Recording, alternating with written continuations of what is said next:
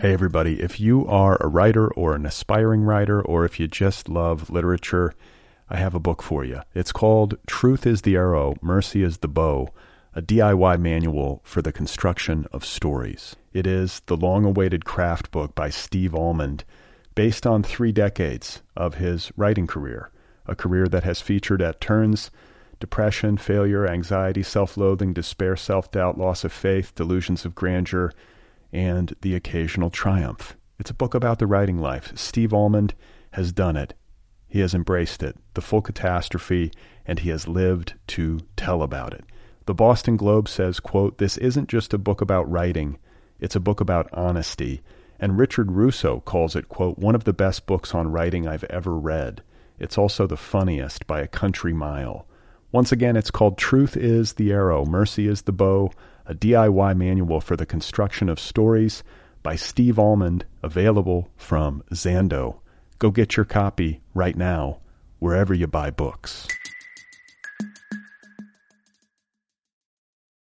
Hey, you guys, the Other People podcast is a free show. All episodes are offered freely, more than 500 and counting. There is an Other People app, that too is free.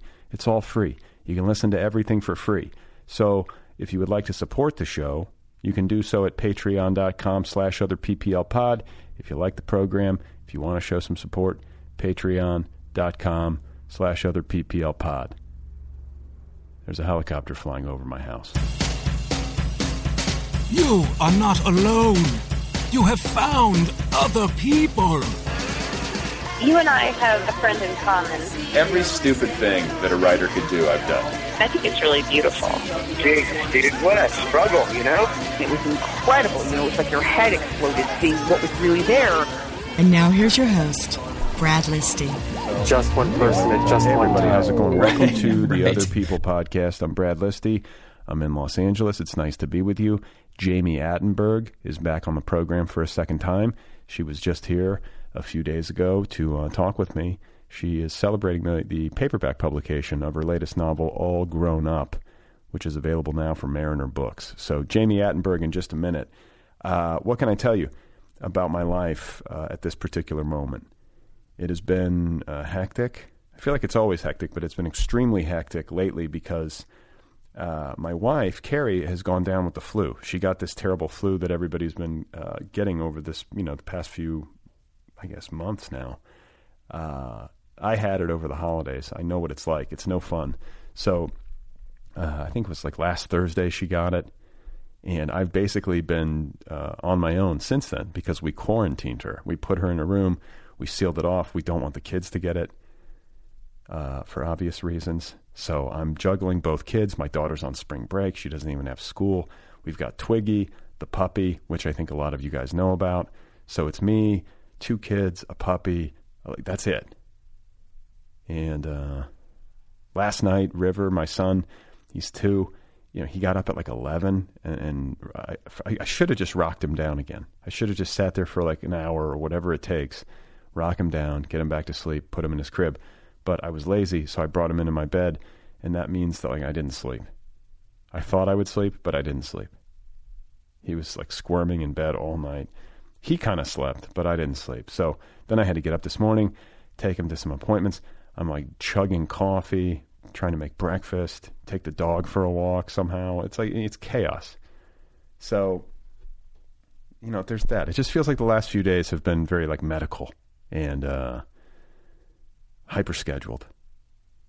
There's been like job interviews in the middle of it all, like you know, like video chats and stuff like that. It's intense. So uh, there's that, and then prior to my uh, wife Carrie getting the flu, like River, we thought had an ear infection. So Carrie, like she used one of these doctor apps. I guess they, these are popular now. You have like an app, and you can just have a doctor come to your house. You don't have to get in the car, which uh, in Los Angeles is, a, you know, that's a that's a good thing. So she she's like she tells me, you know, she told me earlier in the day. She's like, you know, I'm going to have a doctor just come look at his ear. I use the app. I said okay. I kind of forgot about it, and then uh, you know, it was like right around five o'clock in the evening.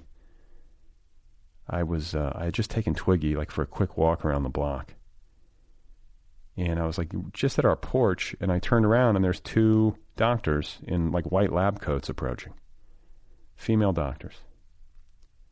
And they were young. Like that was one thing I noticed. Like this is something that you notice when you get into your 40s. Like all of a sudden your doctor is like 28. and uh, there's just like a young uh, woman doctor. She had like a nose ring. I'm like, wow, like, what's going on? Never had a doctor with a nose ring. She looked like she was like just got back from Coachella, you know. But uh, whatever. So I, I uh, let the doctors into the house. There's like a doctor, and I think then she had like her, uh, you know, doctor's assistant or like nurse practitioner or whatever you want to call it. And uh, I'm looking for River and my, you know, my wife Carrie. I'm like, where, you know? So I, I lead the doctors through the house.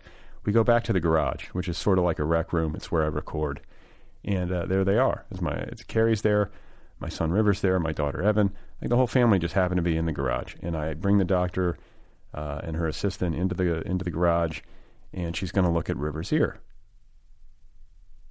No big deal. So I pick him up, and then I, I sit on the floor. I was like, "How are we going to do this?" So I sit on the floor because there's not like any app. You know, you don't have the usual trappings of a uh, physician's office. There's no table. So I sit on the floor. If you can imagine it, I've got my son in my lap and uh, my legs are just like straight out, basically, or like kind of like V shaped. But you know what I'm saying? I'm sitting on the floor. And this doctor with a nose ring, uh, like essentially straddles one of my legs. And I don't want to make too much out of it. It's just a weird moment. It was, it was like hard to decipher. And uh, I was looking at Carrie I was like glancing at her, like trying to make eye contact. Like, are you seeing this? Uh, I think like there's a pediatrician sitting on my foot. And she didn't need to sit on my foot. Like it wasn't necessary. And I guess that's like what, like what I'm driving at. Like I feel like maybe she made the choice to sit on my foot. And then I, then in my head I was like, well, maybe you're projecting something here. Like maybe like maybe this is just like how the woman operates. She's not a self-conscious person. She's a pediatrician. She goes door to door. She looks at children. She sits on people's feet. But uh, ask yourself this. ask yourself this. When's the last time somebody sat on your foot? Who you just met? It's been a while, hasn't it? So if you can try to picture this, you know, I'm sitting there. I've got a uh, pediatrician with a nose ring. It's like sitting on my foot. And I've got my son in my lap. I'm like looking at my wife, like, you know, are you seeing this? And I couldn't move because if I move, like, she was, you know, her nether region was on my laces. If I moved my foot at all, I was worried she might think like something. You know what I'm saying? I was I was frozen. I felt a little violated and confused. It's a new experience for me. I haven't had a lot of physicians in my home, you know. It's adjusting to the new gig economy. I told Carrie about it afterwards. I was like, Did you see that I was trying to make eye contact with you? Doctor sat on my foot. She was like, Yeah. I was like, Isn't that weird that she chose to sit on my foot?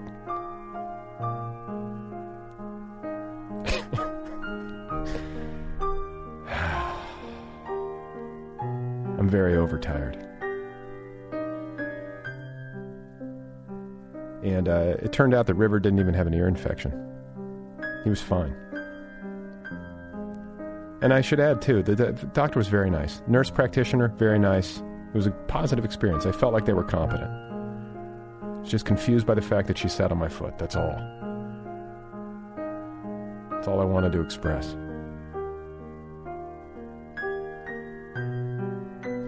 So anyway, uh, speaking of River, he was just in here a second ago. He uh, he's two now. He, as many of you know, he's been dealing with health challenges since he was born, and uh, has been doing pretty well. And we're really proud of him uh, for a whole host of reasons. But one of the things that we're excited about is the fact that, that he's talking a lot. And so uh, when he was in here, I asked him. I said, "Do you want to say something to the microphone?" And uh, he he said that he did. So I talked to him for a second. I thought it would be funny to share just like a bit of that with you. So here's River. Okay, I'm here with my son River. He's two and a half years old. River, can you say hi to everybody? Hi, everybody. How are you feeling today? You feeling good? Yeah. What's your favorite movie? What movie do you like? What did we watch the other day? I want to get Who's in Karate Kid? Who's your favorite character?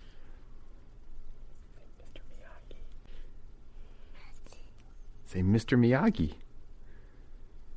Can you do karate? Hi. All right. Well, can you say goodbye to everybody? Say bye bye. Bye bye. Say talk to you later. Talk later.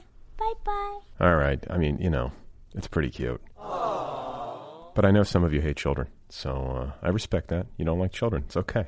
Not everybody has to like children. I'm just a proud father. Hope you can understand that. My son is too. He was just in here. Like, what am I supposed to do? Hey, everybody. If you are a writer or an aspiring writer, or if you just love literature, I have a book for you. It's called Truth is the Arrow, Mercy is the Bow, a DIY manual for the construction of stories. It is the long awaited craft book by Steve Almond, based on three decades of his writing career, a career that has featured at turns depression, failure, anxiety, self loathing, despair, self doubt, loss of faith, delusions of grandeur, and the occasional triumph. It's a book about the writing life. Steve Almond has done it. He has embraced it, the full catastrophe, and he has lived to tell about it. The Boston Globe says, quote, This isn't just a book about writing, it's a book about honesty. And Richard Russo calls it, quote, one of the best books on writing I've ever read. It's also the funniest by a country mile. Once again, it's called Truth is the Arrow, Mercy is the Bow, a DIY manual for the construction of stories by Steve Almond, available from Zando. Go get your copy right now, wherever you buy books.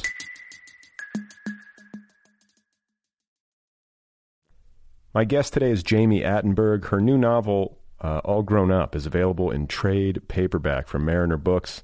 Out there now. Go get your copy. I had such a good time talking with her. Uh, we went for a walk afterwards. We got a smoothie together. We took Twiggy for a walk. She got the full Twiggy experience. So, uh, just a joy to have her on the program once again and to get to meet her in person for the first time. This is Jami Attenberg. Her new book, one more time, is called All Grown Up. and it's it's falling apart. Like you're watching it fall apart. Um, and I felt so crazy. I, I bought a house and moved down there, and I was like, I'm moving. To, I'm buying land on a state that's sinking. Yeah, I was going to say. into the water. Well, my- but I did it anyway. Listen, my dad uh, grew up down in South Louisiana on the Gulf, and uh, it's the city that he grew up in is going to be gone. Like I think it's I think that's legit. It's one of those. Yeah, It's like down in the bayou. It's gone. It's gone in like a hundred years. yeah, yeah. You know, and so that's that's uh, something to contend with.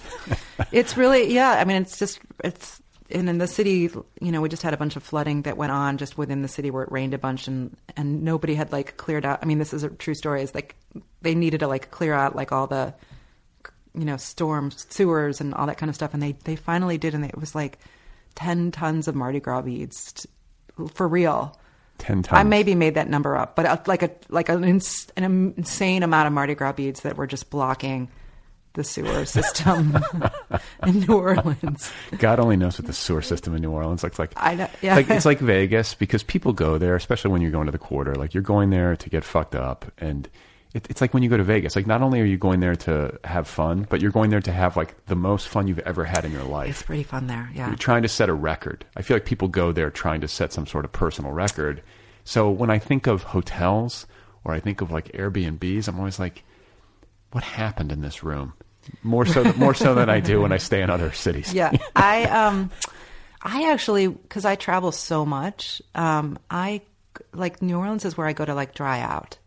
Like new orleans is like my calm space for me so. Interesting. it used to be when before i moved there it was i would go there for three months a year and i and it was not that for me. It was like have as much fun as you could possibly have while you're here.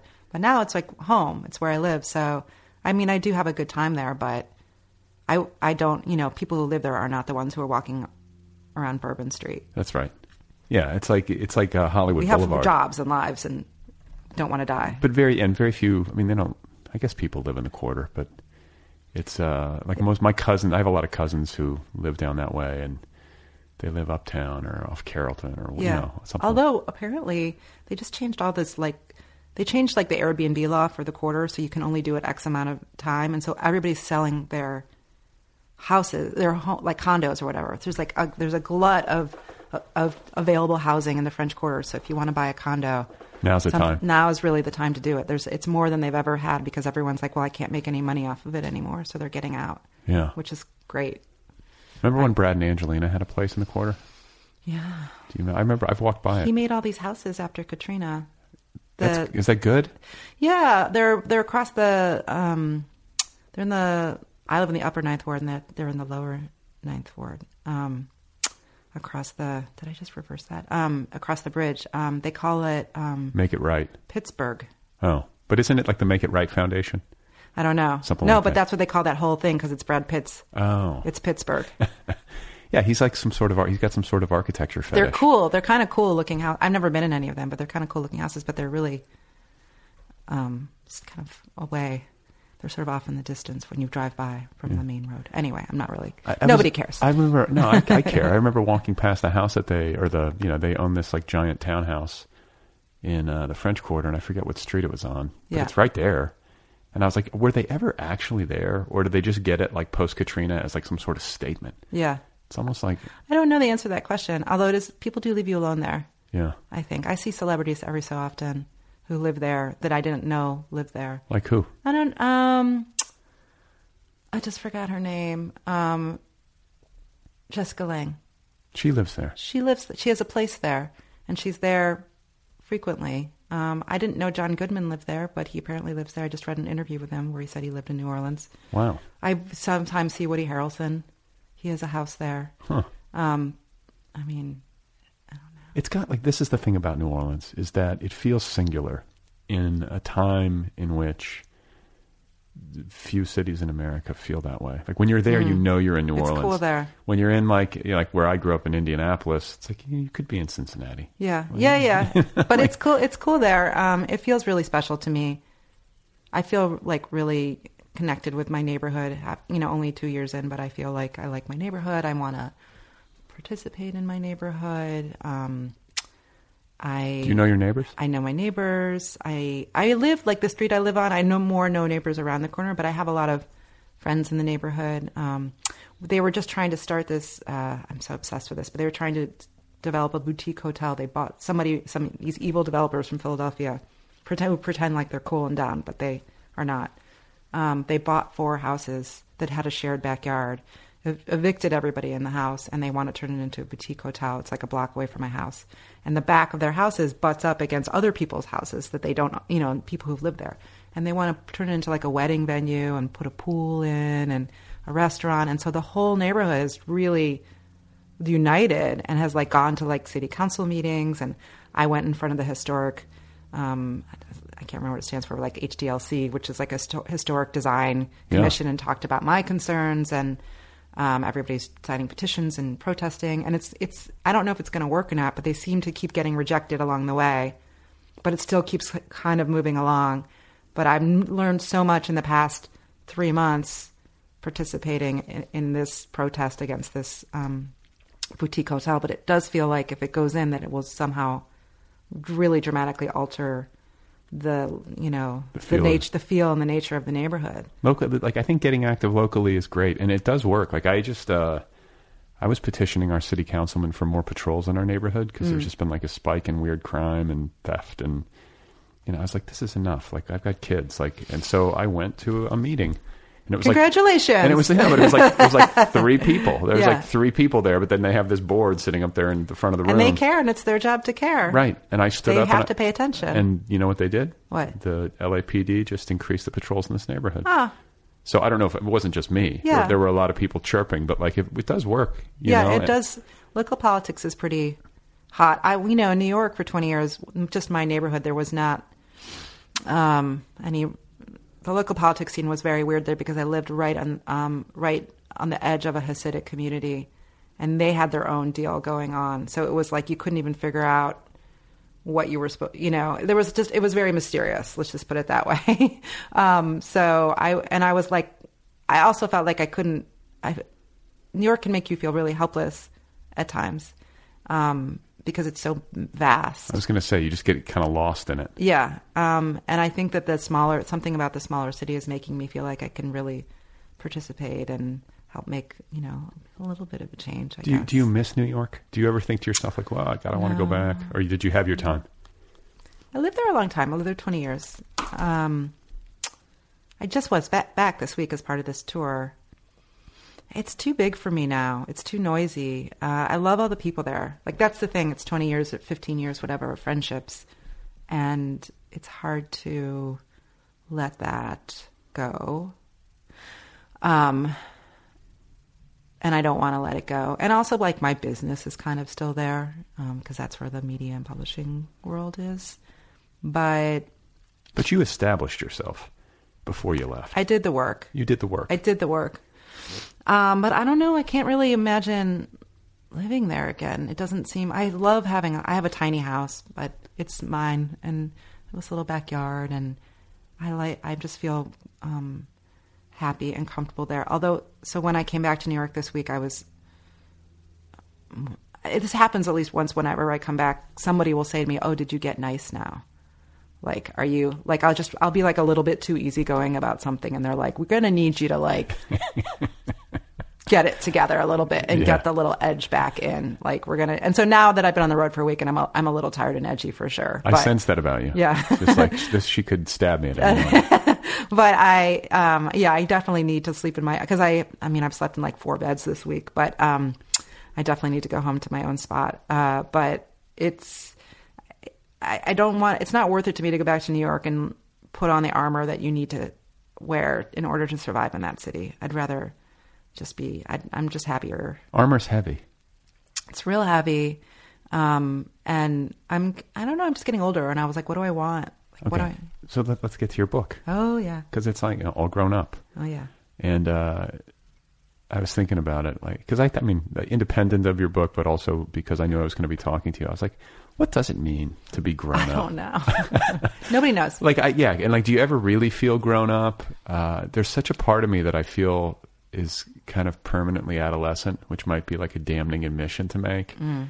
But I just mean like confused, a little anxious, unsure of myself, mm. not wanting to take on the burdens of responsibility that come with adulthood, and you know, I mean, doesn't everybody have a little bit, a little tug of that? It's sort of nice to be.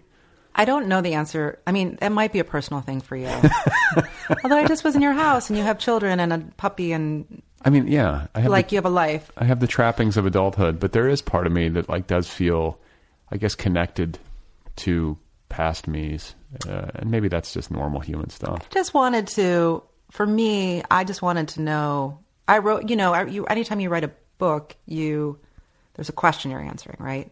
There's many questions you're answering but i think i was trying to understand what it meant what it meant to be a grown up i learned from this book i mean the character her choices are different than my choices and we're vastly different people but um but I was solving that problem through her. I was posing those questions through her. So her the answers she arrived at are different than the answers that I arrived at. But I'm I'm cool with being with an adult making adult choices and being a grown up, but also it's easier for me because I have like a more unconventional life, right? So I don't have kids and I um, do whatever I want to do, and my job allows me the freedom to travel and um, or make my own schedule. So um, so it's almost in a way. E- I guess I didn't think it was easy for me to be, be an adult, and now I recognize that it's actually super easy for me to be an adult.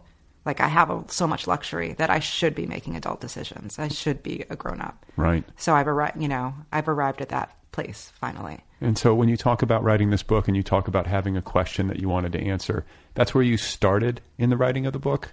Yeah. because I just had Lynne Tillman in here, and we were talking about this very thing. How it seems like it's the more normal course of events when working on a book to sort of begin in a in a more vague way, in a less like defined way, For sure, I did that. and to then Yeah. like at towards the end of the process, you know what it is. you realize like, oh, this is the question I wanted to answer. But she was talking about how like she begins with like very explicit, specific questions, and then tries to answer them in the work. And so I find that interesting. I think another writer that comes to mind who feels that way to me is like Vonnegut, where like he's got some sort of philosophical question that he's, Yeah. he's working from as opposed to toward. If that you know, I mean, I did. I was just more exploring this character. So I wrote like three chapters or stories, I guess. Um, they all sort of start out as stories first, about a year before, and then I threw them away and I wrote another. book. I didn't throw them away, but I just was like, this isn't a book that I'm going to write.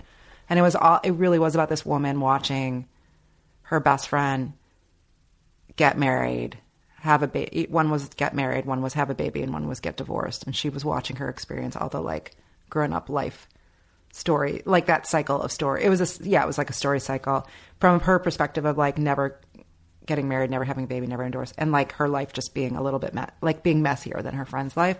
And I wrote that, and then I was like done with it. and I didn't think I needed to go back to it, and then um, and then I did. I came back to it because Alex Chee, who's a really good friend of mine, he knew I was kind of had written tried to write something else, a ghost story, and I threw it away. And then I was like, I don't know what I'm going to do. He's like, let me just see that other stuff that you were working on. Like one of the stories got had gotten published on Guernica, and then he said, let me just see it, and I showed it to him, and he he's like, I don't know why you're not writing this. And so then I I went away. I went to a residency. I was like, I'm just going to try it. And I went to a residency, and I wrote down a list of all these things, questions about being a grown up, and also about being a woman, and there was just a lot of stuff there and I and I just went through and I wrote each a story surrounding each one. So each one is kind of a question, but the larger question I think is, you know, what does it mean to be a grown up? and it does expl- it explores a lot of these, you know, questions that um, you face as you move through adulthood, like to get married, to have children, to not get married, to not have children. If you make that choice as a man, what does it mean? If you make that choice as a woman, what does it mean? If uh, I was just looking uh, at some article online recently, it was like just the other day, and they were um, it was like a what do you call it? Um, not a listicle, but an infographic. And it was breaking down the percentages by generation of those who are married versus those who are not in the 24 to 36 age bracket or something. And I think like a full 58% of the millennial generation in that age bracket is not married. And, you know, the trend is, it's trending toward people choosing not to get married. Uh, You which don't need to get married. yeah, which wasn't the case, Yeah. you know, in pre- previous generations. So things are shifting, and, Yeah. and that mean that means a redefinition of what does it mean to be grown up. I know. And then also like a lot of the characters in the book are even even if you yeah, even if you do get married, it doesn't mean anything. Or if you have a baby, that doesn't mean you're a grown up.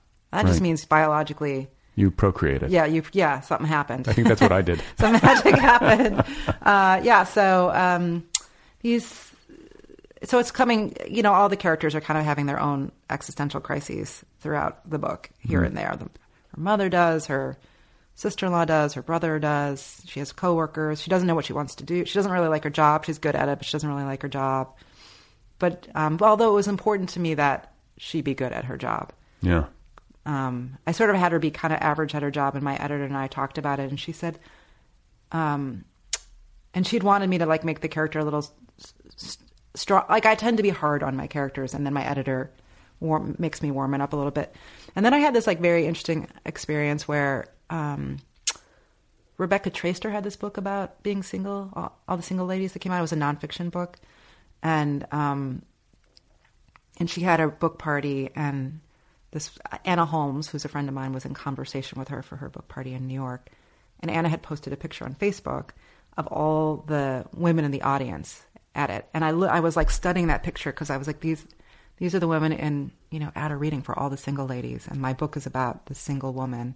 didn't did Meghan Daum do a book like that, like some sort of anthology, or maybe oh, she was, maybe. in- oh, maybe yeah, people was, who didn't want to get married. It was like a non-marriage. I think it was a non-marriage book. Oh, okay. Maybe I think. Um, and I, but anyway, I was staring at the, all these women, their faces, and I was like, all these women are good at their jobs. I just knew it instinctively, and I like actually stole that picture from Facebook and I put it in my desktop, and I was just like staring at them and studying them. And so then I went back into the book and I was like, I need to make it really clear that she's really great at her job. Whether she likes it or not is is I mean it is relevant, but it's not. You can be great at your job and not like it for sure. That's like most people, I yeah, think. yeah. So I was looking at. I mean, I really was looking at. I mean, it's a 360. The book to me is a 360 view of like being a woman, um, and especially at a certain age.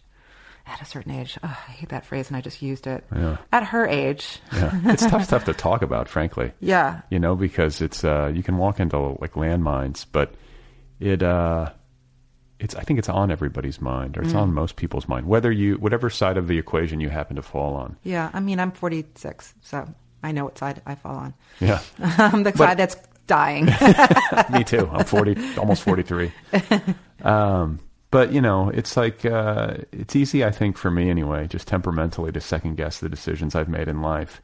You want to, I want to do life right, and I know there's no way to like. That's always in quotes, but Yeah. I want to make wise choices, and I, I worry. It's easy to worry, like what, like going back in time. Like God, I used to be so stupid. Like didn't did did we all? Were. I mean, I was a hellion for many, many years. were we all as stupid as me though? I feel Yeah. like I might have distinguished I don't know. How. I don't know like the details, and you'll have to tell me later how stupid you were. But I was plenty stupid. I mean. I definitely like threw have thrown down a lot in my life, and um, and I there. I think just physically, I couldn't have kept going. Honestly, if I could still do drugs, I would totally do drugs. Like I love doing drugs. But you were It's able. so much you fun. were able to turn it off. You I could- did. I had. I think I just.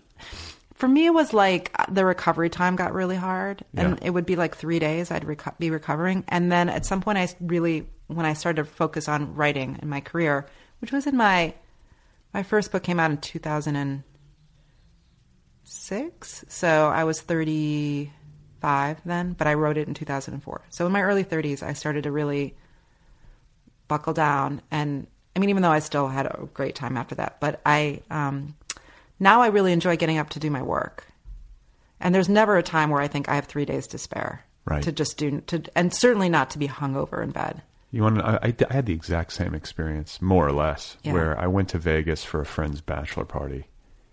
That was the last time I ever like really went for it. Never did it again. And Yeah. I, I was hungover for like I wasn't right like a week two. And the reason I know is because I was working on a novel then, and I was keeping word count yeah and charting it. Like I would just write down where I was every day, just so I could have it in front of me. Yeah. And I just looked at the the two week period after that, and I was like, I can't do this. Like this is took a bite out of me. Yeah. I was like, this isn't worth it. it's not worth it it's not and even like especially um, mardi gras season in new orleans Oh God, yeah. I just this year I had a I got an, an assignment, like a travel writing assignment, and you know Mardi Gras lasts weeks and weeks, and in the middle of it I had this travel assignment to go to Guatemala for a week, and I was like, "Is this? w- It's my first time not doing all of Mardi Gras season, right, in six years, and and actually made me feel like I officially live here because I can like not do Mardi Gras. Right. I mean, I got to do the tail end of it, but I was like, I took like a week off in the middle and came back and was very fresh and just hadn't been like running around doing these things. And I had a friend that I, who I love her, but I, I ran into her after the fact and she'd done Mardi Gras like straight through. And then it was like maybe two weeks later, two, it was two weeks or something after Mardi Gras. And she's like, I'm really having like a Mardi Gras withdrawal. And I was like, it's been two weeks, but it actually like might take you two weeks to like recover Well, if a- you do it straight through. the drinking culture in Mm. the South, but especially in New Orleans. I mean, like my cousins live there and have kids, and like they go to little league games. There's like a full bar at the little league. Oh park. yeah, for sure. You're standing there at like 11 o'clock There's in the morning, there, and yeah. it's like you're having yourself a mimosa or whatever it is, you know, and uh, they don't think twice about it. And when you're there as a visitor, I'm always like, oh, it's so lovely. Like everyone's like so easy going about it and fun loving. Uh, but I wonder, like, as somebody who has lived there for many years now, Yeah. like, do you see a corrosive effect? There were a lot of people in trouble with drinking down there, or I think so. My, I didn't really, I don't really notice it as much anymore. But my family came to visit. My brother was there, and he was like, "Man, there's like a." They were downtown though, like they were in the quarter, and he was like, "Man, there's a lot of drinking, boozing going on here." My friends are all like productive people. I mean, I think people do drink there. Um, it's definitely more than. It's different. I, I th- always compare it to New York, where people drink a lot in New York City as well. Right. And people in, in New York, um, it's like they're getting off work. They're like, I need a drink. And then they're going to have like two cocktails in like an hour. And then they're going to go home. But they're going to have this really intense, like they need it kind of thing. Whereas down there, I think no one needs it. I, I mean, certainly, I'm sure people do need, quote unquote need it. But Yeah. I think people were like, let's, ha- let's go out and have a good time. I just so it's a different vibe on it. I, I went through this. Uh, I've, I've been feeling really weird because, like, back in November, I was like, I'm not going to have a glass of wine or two with dinner at night, like I always do. Yeah. I'm I'm that guy. And I was like, you know what? I don't want to be in this ritual, and I'm sort of Buddhist, and I was like, this this this. I want to I want to be better. By the way, if you write a memoir and if you don't call it sort of Buddhist, I'm never going to forgive you. Buddhish. uh, I might. I'm working on something. We would. It's like workable, but the point I'm trying to make is just that like I did that for like three months, and then recently was like, yeah, I'm going to have a glass of wine. Yeah. How did you feel without it though? Fine. Like Either I- way, it didn't never matter. never more than two.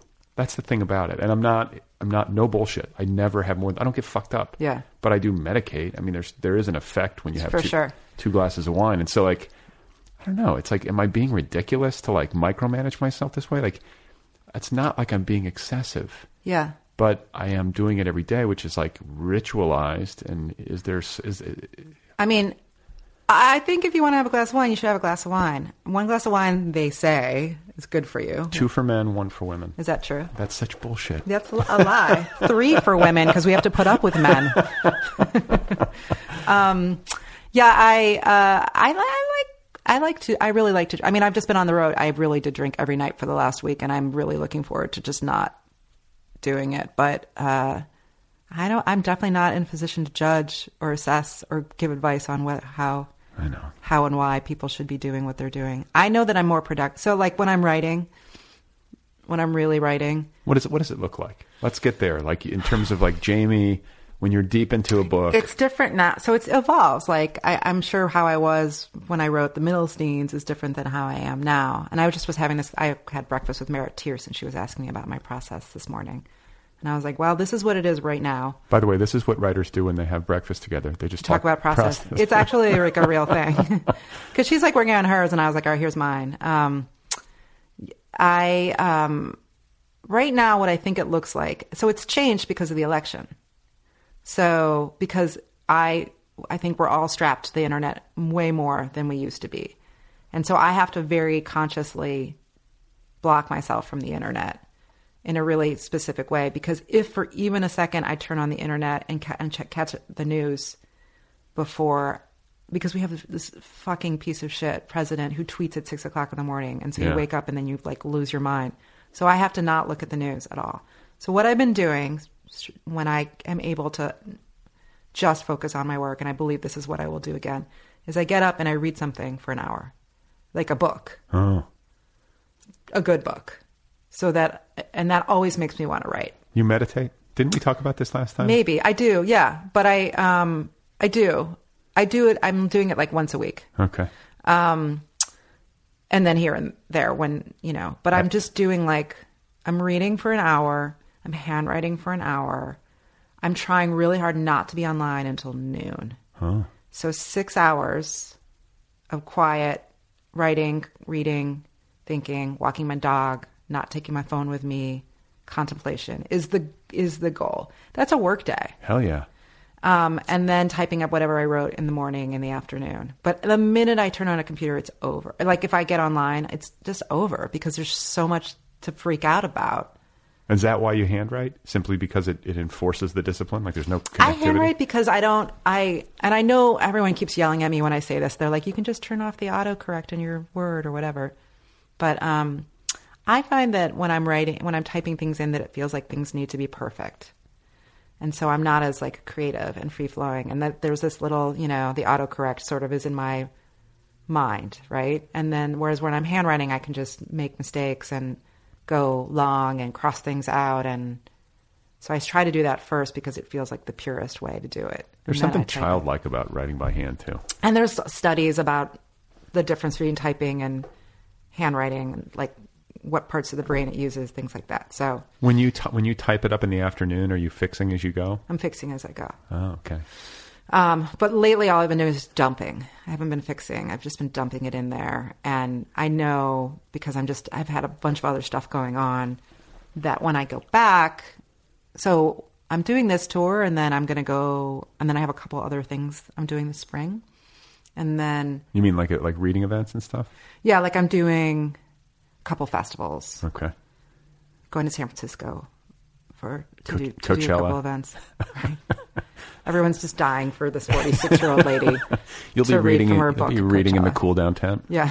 Um, No, it's not happening. I am going to Geneva, Switzerland, which I'm very excited about for a festival there. I think that'll be cool. That'll be fun. Yeah, so I'm going to go um, and do a couple more weeks of travel in the next two months, and then in May, June, July, I don't have anything. I'll be done with like all my freelance work. I'm not taking on any new freelance work. I'm done with my teaching. You teach where? I teach like at a. I don't even want to say it because I don't. It's like a Canadian program. That I Oh, teach. okay. Only because like random. It's just I don't know. I don't know. why I don't want to say it. It's like an online thing. It's like I, I have two students that I work with that I um, each year that I critique, send them critiques of their work. Okay. Yeah. And, and then the they probably wish I would say their name online. it's Humber College. I don't know why I'm being funny about it. all right. And then fr- uh, freelance magazine work. Freelance magazine work. Mostly travel. It's been a little bit of travel lately. Um, I do some essay. Last year I did like eight pieces, which was very, when I was just updating my resume because I was applying for residency. And I was like, oh, that's why I didn't write a new book last year because I wrote eight freaking essays for like magazines and like big, you know, pieces. Could you put? Could you potentially put those into a book? Like, are they of a piece, or is it too disparate? I don't know. I don't know how much people will care about my nonfiction writing. I mean, it's good, but I don't know if I. It's not like I'm like I don't know, like Sloane Crosley, like writes very specific comic kind of pieces. Like mine are kind of all over the. There's not like a journey that I'm going on through it. Even though I guess I'm doing travel pieces, so That's a journey. it is a journey. I'm take. I try to take stuff that's interesting, that'll like teach me something new, or I write personal essays that I. I just did a, personal essay for the New York Times Magazine about getting a hysterectomy, that was like made me not want to write about my life ever again. Even though it was like a really good piece, like it was a great piece, and I've heard a lot of things, but also like that was so intimate that it felt like I was I was done being intimate for a while. Yeah, no, I get that. It was I- it's yeah, hard. because you do like all yeah. I mean, I don't know. I do it on the show, but I mean, the, the book that I'm working on is super intimate. I just struggle with it for so long, and I, like once I get it done, I'm like, I'm gonna write. Uh, I'm gonna write like a fantasy fiction Mm. or something, like just as a palate cleanser. Yeah, essentially, it's got to be. I wrote that piece because I was in physical pain for a long time, and then I had surgery, I have a friend who just got a hysterectomy. and it fixed it, and it'll make you feel better. she you- had she had some sort of like growth or fibroids. Fibroids. That's what I had. Her- Same. How big was it?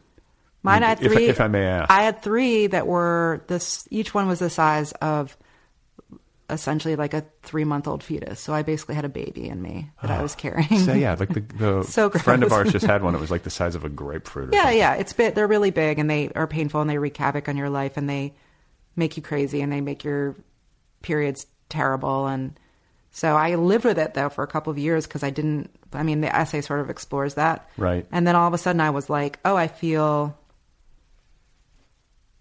Ready for a variety of reasons why I was ready to do it and could do it, and now I feel so much better Did you have the procedure done in New Orleans? in New Orleans. what yeah, hospital? Um, Ochsner. Yeah. Yeah. And My cousin might have been your anesthesiologist. Oh, really? Yeah. What was his name? It was it was a girl. Her name's Kelly. Oh, I think I had a guy. Oh, you did. Um, well, maybe that's probably not my cousin. Then. No. Um, but it was like I thought I spent I sat on it for a year because I to write about it. Like I had it a year ago. I couldn't figure out how to write about it, but I knew that I wanted to write about it, and it felt important to write about it because I had something to share. Um, I often get approached to you know by editors who read a funny tweet of mine and say, "Will you turn this into an essay?" And I'm going to say no. I say no a lot. That never happens to me. Oh, really? No. All the time it happens to me. Just last week it happened to me. How funny are your tweets? They're pretty. They're they're like about you know they're interesting enough. There was one piece I and like this editor was so lovely to ask me to do this, but it was I tweeted something about um, how I got invited to the perfect party near my house, which was like it was like at a pizza par- parlor, and there was going to be another restaurant was bringing awesome sandwiches, and apparently there was like a frozen ice sculpture that was like had booze coming out of it. Oh, man. And my friend texted me and was like, "Do you want to come out?" And there was like an awesome DJ, and it was he was five blocks away from my house, something like that. But I'd already taken my bra off. So I was like, I can't go. like that's the rules. I can't go. And an editor approached me and was like, "Do you want to write about what it means to take your bra off at night?" And I tell you what, I gave my all. I wrote it. I wrote about. I wrote like a 600 word funny piece, and I sent it to her. And then she sent me notes back, and I was like, you know what? We're not going to publish this because it's just not what I need to be saying to the world. Right. Like I just felt ridiculous writing about It's not what I do. Yeah. But it's nice that they ask. It's really nice that they ask, See, and I- I've gotten a lot of really good work off of it. Actually, Well, but what happens to me is I tweet something and editors like write to me and say, "Please stop. just don't ever, just don't write about this." yeah, it just says, Shh. um, yeah. That's I think that's why I can't get off the social media because it really is from a business perspective. Well, and all the all the writers are there. Mm. I mean, not all the writers, but that that really is where, in terms of social media, it's not where- about the writers so much as the readers for me. Yeah, It's about connecting with an with an audience. Although I love my writer friends and it's how I keep in touch with them, but it can make people crazy. I just try to use it for. I try to be funny on it. I try to, um, or use it. Sometimes I like fundraise for things on it. Um, I try to connect with people on it. Um, I don't. I'm not a person who's like. Have we connected on social? I don't know. We need to connect.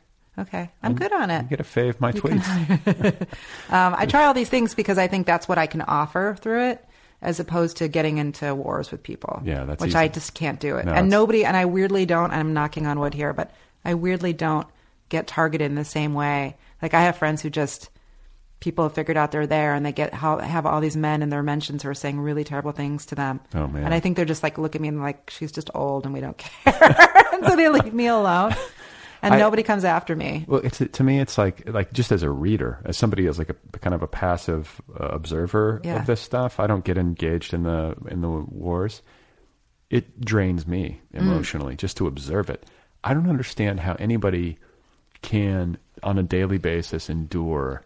If you're one of these people It's who is terrible. a target, like doesn't it just sap your vital energies? It's terrible. Like- it's so terrible. It's an assault. It's like it's it's at the same as like someone like punching you in the head. I think. And the, the here's the question though: is like, is it better to respond and to sort of and to sort of uh, punch back and like stand up for yourself, or is it better to just let the crazies be crazy and ignore them? It depends on who you are and how you. I know some people who are so good at just taking these people down, and it's really it's really funny. I I just think. couldn't- Uh, I don't know. It's very upsetting, but I I don't know the answer to that question. I fortunately don't really have to like get into it too much, but um, but I support my friends because they're fighting the good fight. But I just I worry.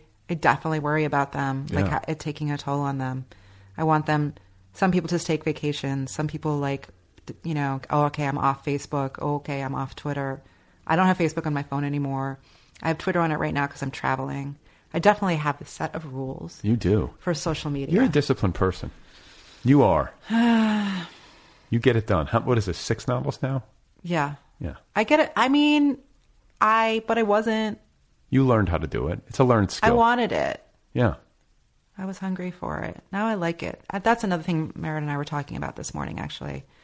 Too bad she's not here. We could all chat more. um, because I was like, this is how I pay my, I don't have a choice. Yeah. This is how I pay my bills. There's no going back. Like, I, I don't even know what job I could possibly get at this point. Right. And I love my job. And I just don't want to, so I ha- have to get up and do the work. I mean, I, I want to do it, but also I have to do it. And it's also like what a privileged, uh, So privileged. existence, Yes. and like it's a rich way to live to be in the world of books and to get to like six hours to be contemplative.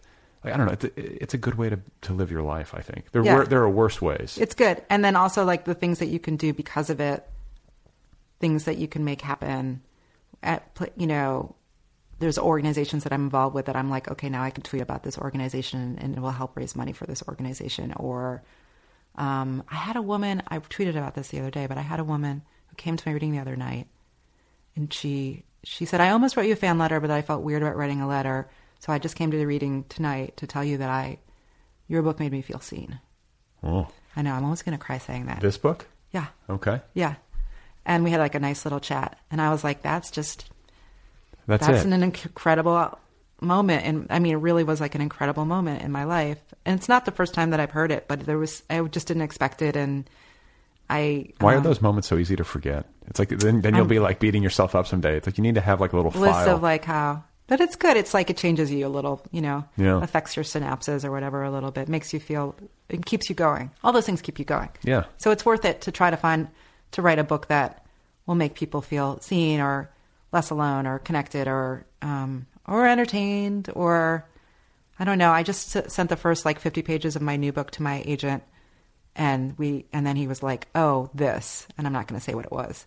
and then we had like a conversation about it, and then about his life and like how he felt connected to this this thing. And I was like, all right, I'm on the right path. Yeah. because Well- somebody else is gonna feel that way. I feel like all grown up, it, you know, you're speaking to. It's like one of these things where I, you're not the only author out there who has dealt with these kinds of themes, but there's a particular take on being um, an independent woman who's leading a quote unquote unconventional life that I think is sort of like right there under the surface for so many people. And so books that articulate something that's sort of there but isn't necessarily being said.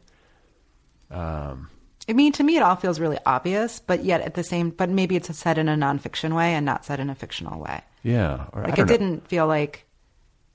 I mean, I certainly in- invented her, but I didn't feel like she. I wasn't like creating a supernatural character, you know. Like no, I, but I can feel how reading her story would feel like a relief. to, I think to some people it does feel like, and then some people hate her and they just can't deal with it at all, and it's it's too personal for them or they're not enough i mean i don't know whatever i can't critique my readers who don't like me because or or not my readers but a reader who doesn't like my work because everyone's allowed to feel however they want to feel but i've definitely seen some commentary where they're just where people are like it's too it's too close so i don't want to read it i've also just had people who are like i hate her i don't connect with her she's too Do you narcissistic you want to know my weird take? Like reading it? It's Is- you. it's actually it's my inner child. Uh, I feel like like what it reminded me of when I was reading it. I was like, I was like, this is almost like a female Bret Easton Ellis character. Hmm. that's interesting because there's something I feel like pretty masculine about his books. It's not it's not like a one for one. Yeah. But I felt like it was some sort of like inversion of that or something. huh that's interesting I don't know. Was I that what you were thinking when you sat down? Yeah, to I write it? totally. I think about him all the time. When I meditate, I just say Bret Easton Ellis over and over again. He's my mantra. Um, no, I don't. I no, but I, he, you know, Bright Lights, Big City, big influence Oh, it was when I was in high school. okay. So there's something about the speediness of that book. It's a speedy New York book, and this is a speedy New York. It book. And the pacing of it is really speedy. Totally. So maybe that's what you're. I could feel there's just because it's a New York book, Yeah. and maybe that is it is. it was deliberately pacing. like it was deliberately paced in a specific way and and even i'm finding that i am still uh, the book that i'm working now working on now the pacing is there's remnants of this pacing and that pacing and i actually need to slow it down like i know that when i do a revision i'm going to slow it down but i enjoyed the, pacing. Yeah, it's fun to read. this. Yeah i wanted it to feel i was thinking about how people read now Yeah. and how we get information now. And so i was writing a book that was like tar- like targeted to a specific like if you see my notes my little journal entries to myself while i was writing this book it's just like really thoughtful about how people consume information. Well, and there's also like uh I mean, it's very like it's a the voice is very literary, but there's also like a kind of a, a very conversational, vernacular feel. It's a trick because it's not like Yeah. I don't mean to suggest that it was just like a no there's lots of off, no but- there's lots of tricks in it yeah, it, it's hard to do. But there it- was a thing that I was trying to do with it where I, I thought, I don't really want to write about being single. And then early, early on, you sort of know, she sort of throws that away, right? Like the second chapter of the book where she's reading the book about being single and she's like leaves it in her laundry room because she just doesn't even want to read this fucking book. And, um, and I was like, so it's like, I was saying to the reader, like, this really book isn't really about being single. It's really about this bigger thing about being an adult and being a human being connected to the world. And- um, and and so then I was like, let me try all these things, experiments within it to make it more interesting. Yeah, and uh, when you talk about uh, writing, uh, like the ritual, we talked about handwriting, and we talked about you know walking the dog and then retyping. But you you spoke of like reading first thing in the morning. Mm. Like, what do you read?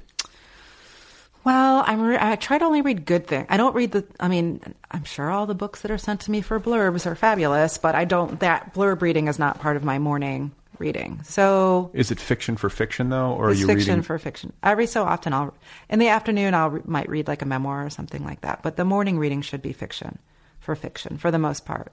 So I just read stuff that I know is going to be good. Like I just read The Bluest Eye, okay, and I was like, that's going to be like I I've read every. I, for some reason it was like the one Toni Morrison I hadn't read, and I was like, that's going to be amazing. She's amazing. Um, and I just read it really slowly and Enjoy thoughtfully. it. It's so good. Yeah, she's such a. I mean, it's twenty years old or whatever it is, and it's just such a great book.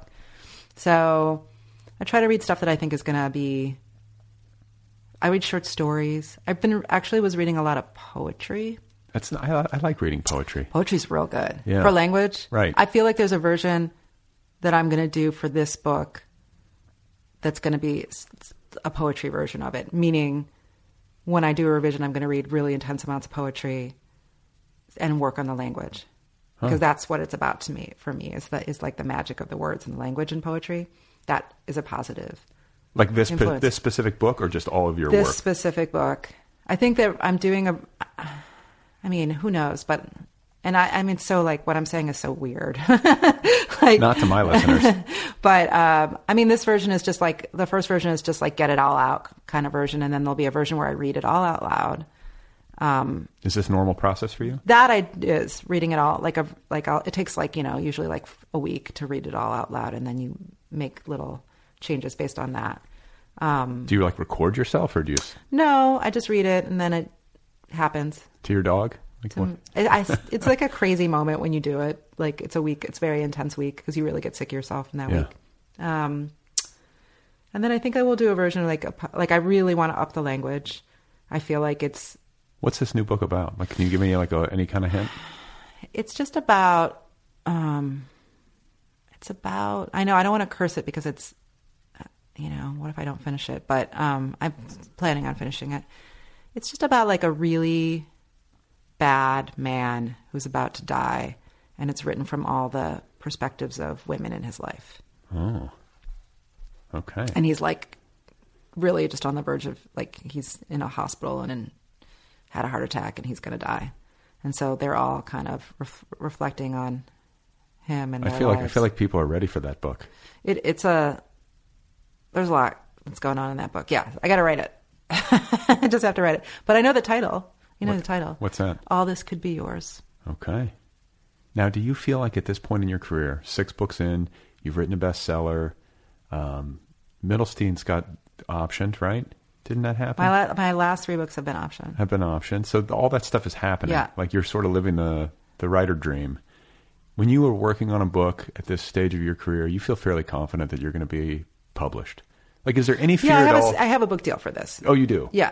Like, and I- so are you just rolling book deals now, or is it like every? Is there a point that you could get to where it'd be like, well, we got to ho- cross our fingers and hope it sells? I don't know. Yeah. I hope I get to just. I mean, I'm in the same editor for three last three books, and then sh- this one she went to a new. She's got a new job and took me with her and Okay. signed me to a two book deal. Okay. So and she's a. I mean, I would love to just work with her for the rest of my life. It's good to have. I suppose a home. I could just. I mean, I hope my career doesn't tank, but it seems to be okay. It seems to be going okay. I have like lots of things in motion now. Like, you could turn be seventy and maybe nobody cares, but I feel like I feel like I got a couple decades of good work ahead of me. That I there's things that I want to say. I'm never going to run out of ideas. Yeah. Um, Why not? oh my god, because there's so much to think about in the world. Don't, I don't you know. think? I don't know. But sometimes, like, I think about like musicians, especially like rock bands. Very few of them have long longevity. But They that's different. They do their best work in their twenties. yeah, that's the nature of that beast, though. It is. That's how. That's just how music. That's just how that scene works. Everybody wants a like a young hot rock band. I guess. But it's like you you got nothing to say. Like, I feel like they just sort of quit. Uh, It's like Like what happens to them? like yeah. Aren't you listening to music? There's plenty of writers who quit though too. I always think about that. Like I, when my first book came out, there were all these writers.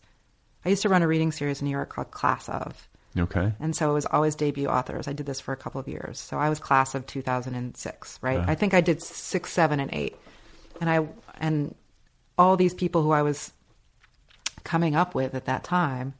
Some people continued on, and some people didn't continue on, and and and there's all these reasons. Life happens. There's all these reasons why people don't continue on. Um, but I wonder what, why. I wonder what that is, what it means but I don't. I I have a lot of energy, and again, don't want to have to get another job. Right. And I'm not a person who comes from any kind of. money. There's no like secret, like inherit- inheritance coming. My like no, not at all. Right. And I like spent. I bought like my little tiny house in New Orleans, and I have no money left. So when I'm working, I'm like, all right, this is real. Like this is There's no savings. This is like you're just going to keep going and doing it. So I, I just really appreciate it. I'm really grateful, but I know I deserve it because I do the work. But I am still grateful because it is like a very luxurious existence. Yeah. You know, it's Well, and any success in any field it definitely takes hard work, but there also has to be a little bit of good fortune. Like good luck and timing, having the right agent, knowing the right knowing a person who mm. recommends you. You know, there's mm. always that element. Yeah. And I think so to not have some sense of that or gratitude for that it misses it a little bit. I get I'm always a little leery when people get really uh, loud about their I don't know, how they did it. And it's like, yeah, you did it, but like Well, it's a good. I think it can be really helpful for probably for people who.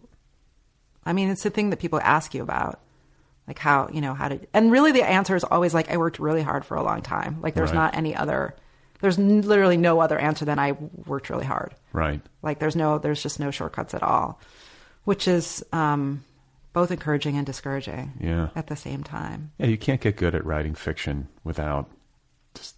I mean, I guess maybe there are like a couple people who just come out of the box like super talented, Yeah.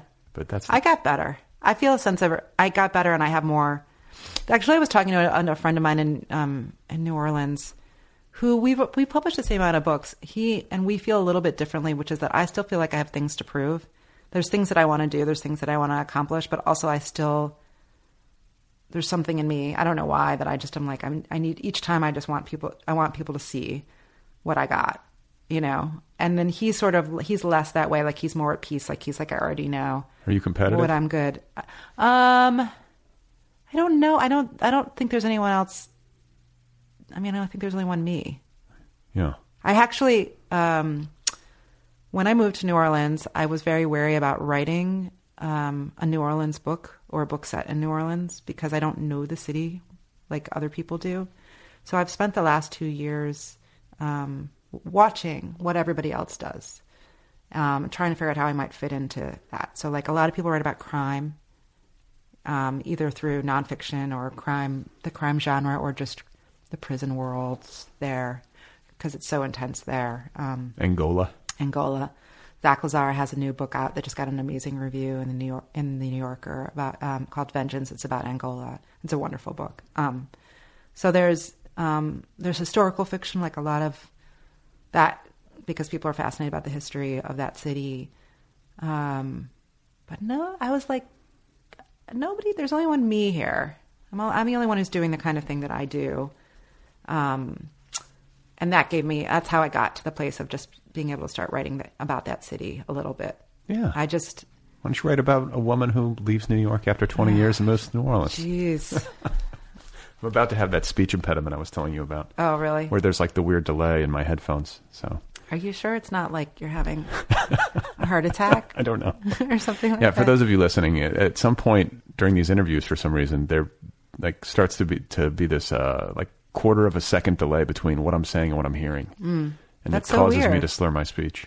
Yeah, I couldn't tell that you're slurring. I was about to, so I took the headphones. Oh, you took it off. I didn't want to have to. I didn't want people to have to endure that. Yeah. I, okay. So let me just say that I think that like recognizing like what your skills are, what your strong suits are, like what your identity is as a writer, what you have to say in the world, which is obviously always, all of these things are constantly evolving, but like understanding what your baseline is, that I think is the key to um, continuing your career. Yeah. Like tapping into, I mean, that's the thing when I have students, I always like start off with here's what you're good at and here's what you need work on al- always be tapping into this good stuff, always be thinking about working on that stuff. And so I do that all the time. So I know I'm funny. I can come up with good one liners. So I don't even think about it. I just know that that's what I'm going to be doing. Tweets that Tweets that get me- all editors get just me- swarming you with job offers. Right. That get me like womensmagazine.com $200 articles. Just what I've always been dreaming of.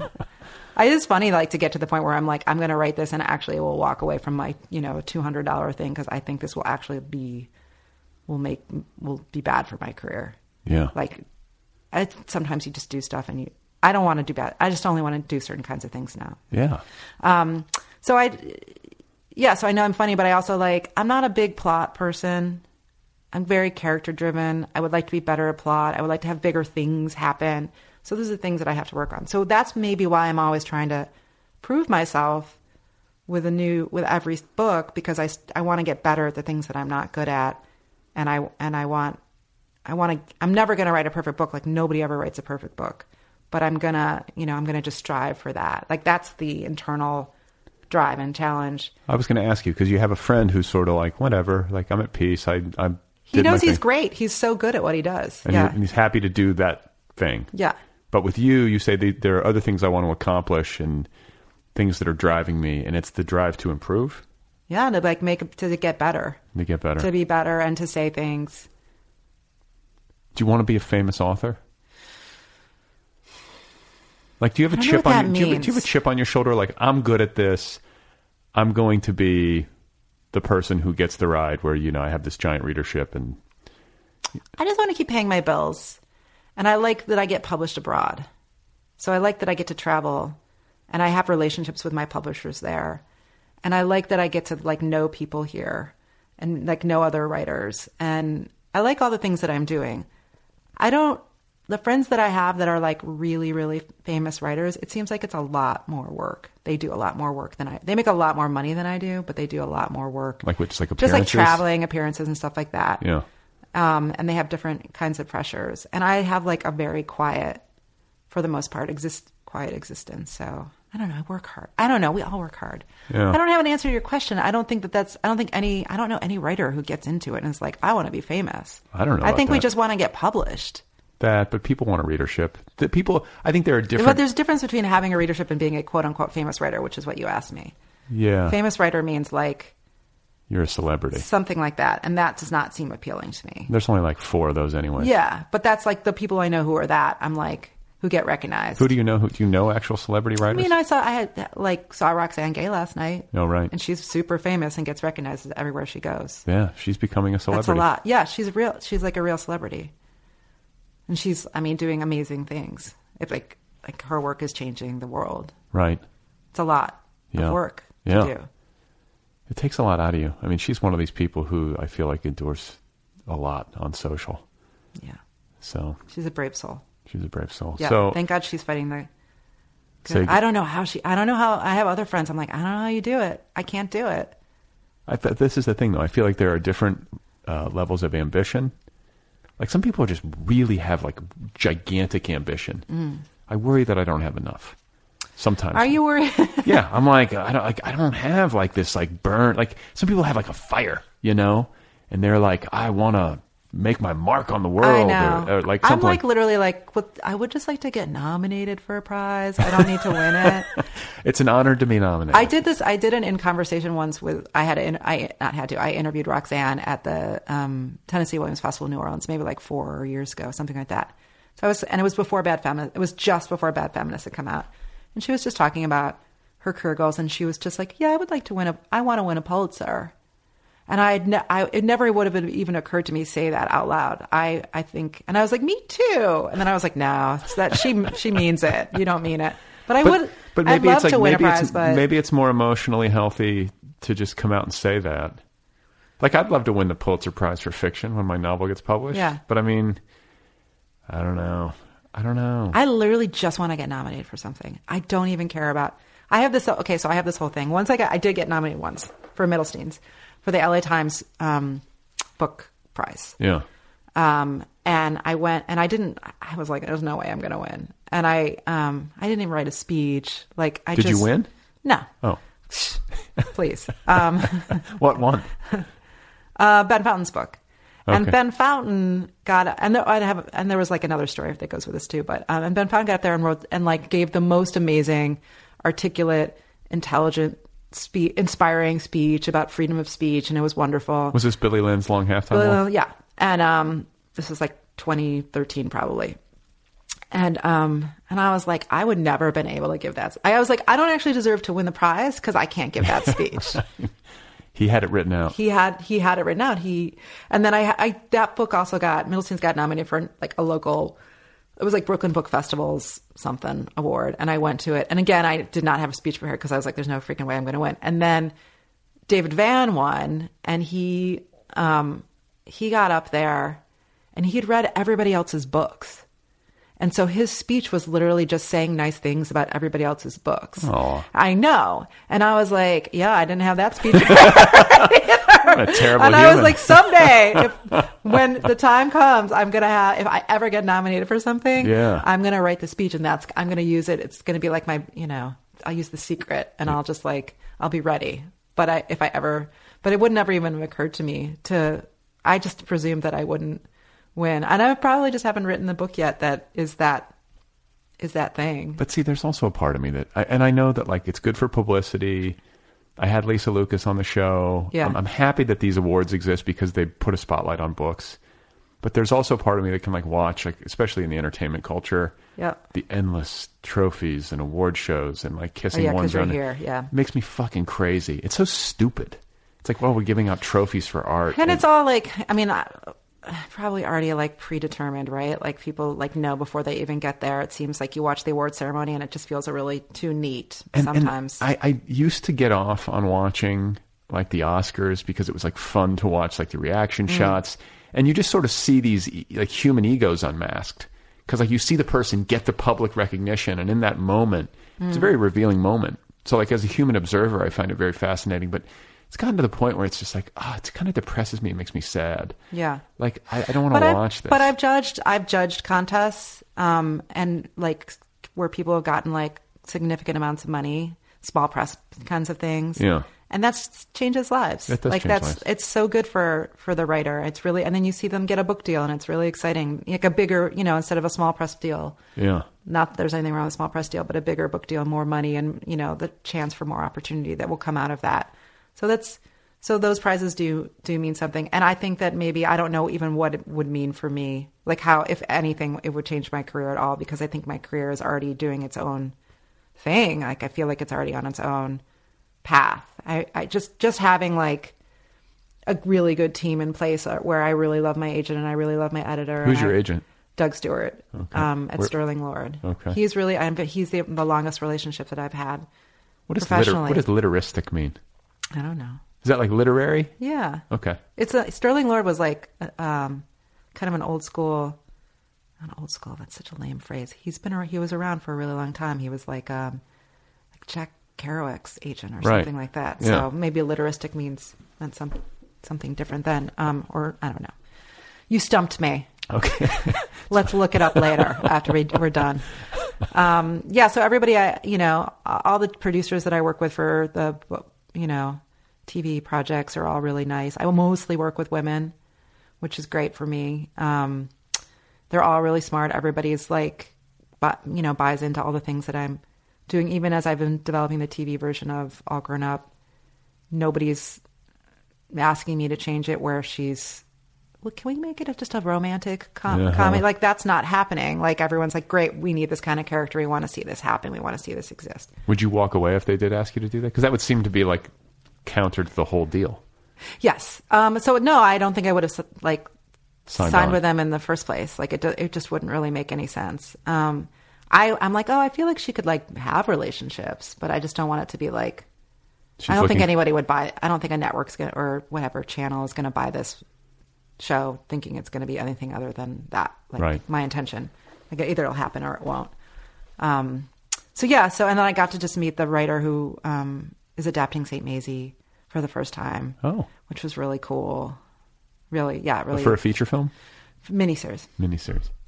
All these things are just like in progress, though. But okay, so it's not like done deal, it's happening, it's going to be on the air. It's like it, potentially. Right. It's attached to. I mean, that one is actually would be so good because Helena Bonham Carter is attached to Play Mazie, Oh, and she's awesome. yeah. And they have um, That's a good that's a good casting call. totally, and it would be super super cool. But I've learned like everything takes such a long time. It's fickle.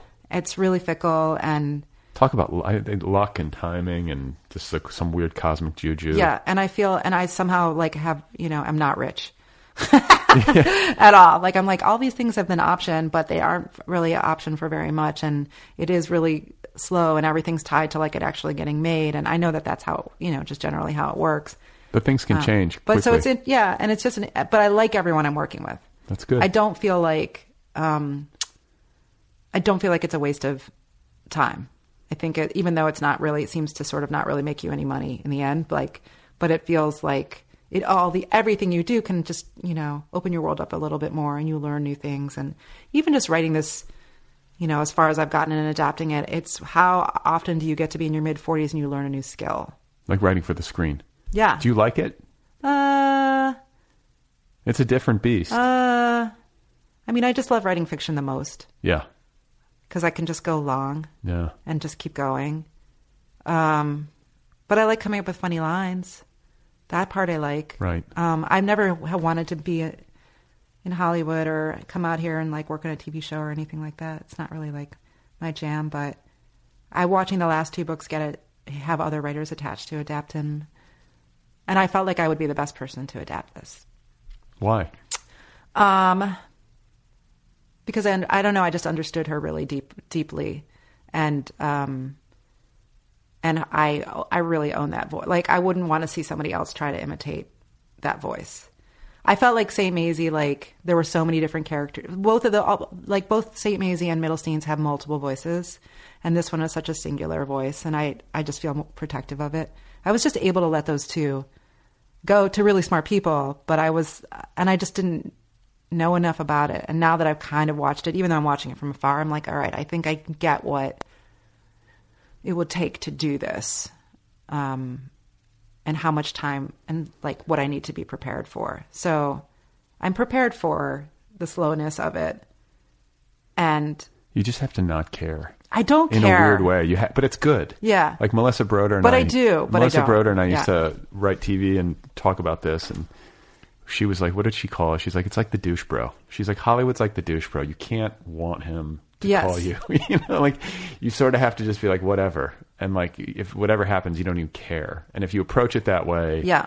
it's better for your sanity, and oftentimes it's the outcome tends to be better. I mean, I've I haven't been to Los Angeles in a year, and I and I have like all these things happening, and I'm just like, uh, let me know when I'm supposed to go. Not like I'm definitely not coming here to like just have meetings for fun. Right. Like I felt like now, all right, it's been like a year. Like maybe I should just come out here and like talk to people, but I don't know if it does anything. I've I know, just tried. I mean, it was I the honestly the best part about this trip is like all like the stuff like just seeing like my writer friends Sure. and and not and I don't get what you're supposed to do. Like I just don't get it. people meet just to meet. I, th- I really believe that they have a calendar. They have to look busy. Taking meetings makes it look like they're doing their job. Yeah. Very few people have transactional power. Um, to get meetings with the people who actually do is difficult. Right. Um, so unless you're in a meeting with somebody who actually has purse string, you know, hand like hands on purse strings and can make deals right there on the spot. What's the point? What's that mean? Ugh. Well, no, it's good. It's good to meet people, I guess, because the person you meet with may one day be in that situation. But I've been on a million of those meetings, and after a while, you're just like, oh my god, another one. Yeah, I, there's not enough that like I just like I'm so happy and content in my like little universe in New Orleans that You've got it figured out. I think You got a house. you live in a place where you can, uh, you know, it's a cool, funky town. You are publishing books. You've got your team in place. Things are being optioned. You get travel writing assignments based on tweets. Like, what are you worried about? I'm not really. I don't know, but I still got to write another book.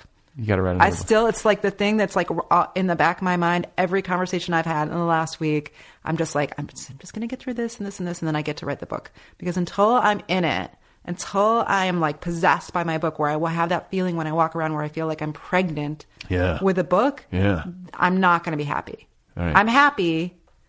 I'm cheerful. Yeah. The sun is shining. By the way, the sun is actually shining on you. I right now. know. Um, I, the lighting in here is really good, but I, but I'm not. I won't. I'm not like the best version, like the most perfect version of myself. Is that person who's writing that book and and loving what I'm writing every day. What That's the fulfillment for me. So there's always some, always a little something missing in my daily life if I'm not that. And in in terms of like making it all work, you know, like financially and um, keeping this thing going. Yeah. Like, do you in your head say I got to publish a book every two years? Is it It's like an interesting conversation that I have had with my agent and my editor and um, myself. Um, I think it's like every two, two and a half years. Um, I think that, I mean, that's what it's been, right? I've, is that a realistic pace for you? 2006 and it's 2018 and that book came out in 2017. So that's 11 years and six books. or 12 years and six books. Yeah. Um, yeah, I could do it. I can write a book in a year for sure.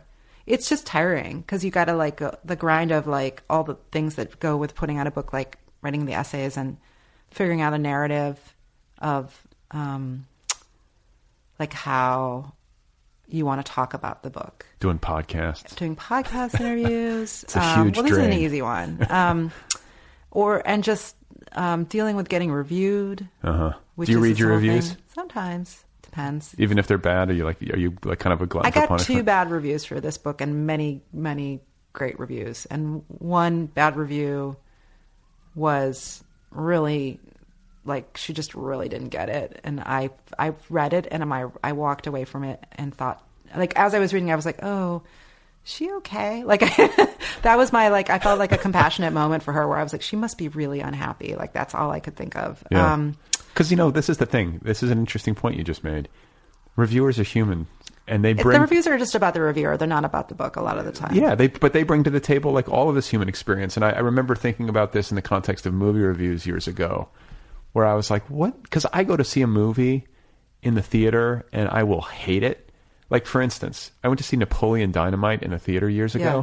I walked out, which I never do.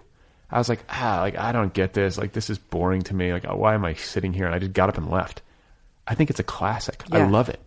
I saw it another, uh, you know, I saw it on TV or whatever years later, and I was like, how did I miss this? Same thing with Anchorman. Yeah. The first time I saw it, I was like, eh, but it was because I was bringing stuff to the viewing. Yeah.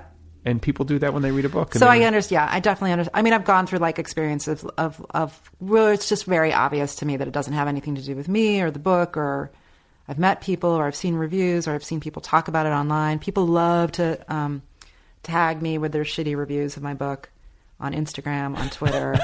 I hate these. Thanks, people. friends. Let me just say this out loud again. I tweet it all the time because it just makes me insane. But I'll just say it also in the air. Like, just don't tweet. You don't need to tag the author. Yeah. You don't need. They don't need to know. Right. What you think. Right. Like it's real. We know you're. You know. You see it. You do it, and and you think, oh, every time you think, oh. They must tag me because they're saying something nice about me, and then you click on it and you're like, or not. It's terrible. you hate me. Wow. Yeah, it's really miserable. Uh, I, I'm, I feel like I'm mostly healthy about it all. It's about. I think I'm. I don't know. I think I'm like. Uh, You're human. I'm here. I'm human, but I ha- I've seen people where it just I know it's not. It's not about the book. It's about the. It's not about the way I write. It's not the piece. It's not about the piece of art that I constructed. Um, although I'm not fallible. I mean, you can hate it too. Like maybe it's just not a. You know, I think it, I like my books. yeah. I'm into my books. Yeah. It's not for everybody though. Not not everybody is for everyone. Yes. Or, you know, like, right. Yeah. it's the way it should be. Right. Like it's free. We're all free to think what we want to think. Just don't fucking tag me. On that note. Yeah. Uh, it's so good to meet. I've never met you before in person. But I feel Thanks like I've known you me. for a long time, and it's uh, it's good to have you back on the show. And uh, I just want to congratulate you on all the success you've had because I, I think we talked when the Middlesteins was coming out, and I feel like so much has happened for you since then. So kudos to you for doing all the Man, work. Congratulations on your puppy. Congratulations on like your like cool scene in New Orleans. Come visit. I will. I'll, you know, there, at some point I'll be down there. Sadly, it'll probably be for a funeral, but I'll, I'll come over. I'll come over. Just come That's over. perfect. We'll drink. All right, Jami. Thank you. Bye. Okay, guys, there you go.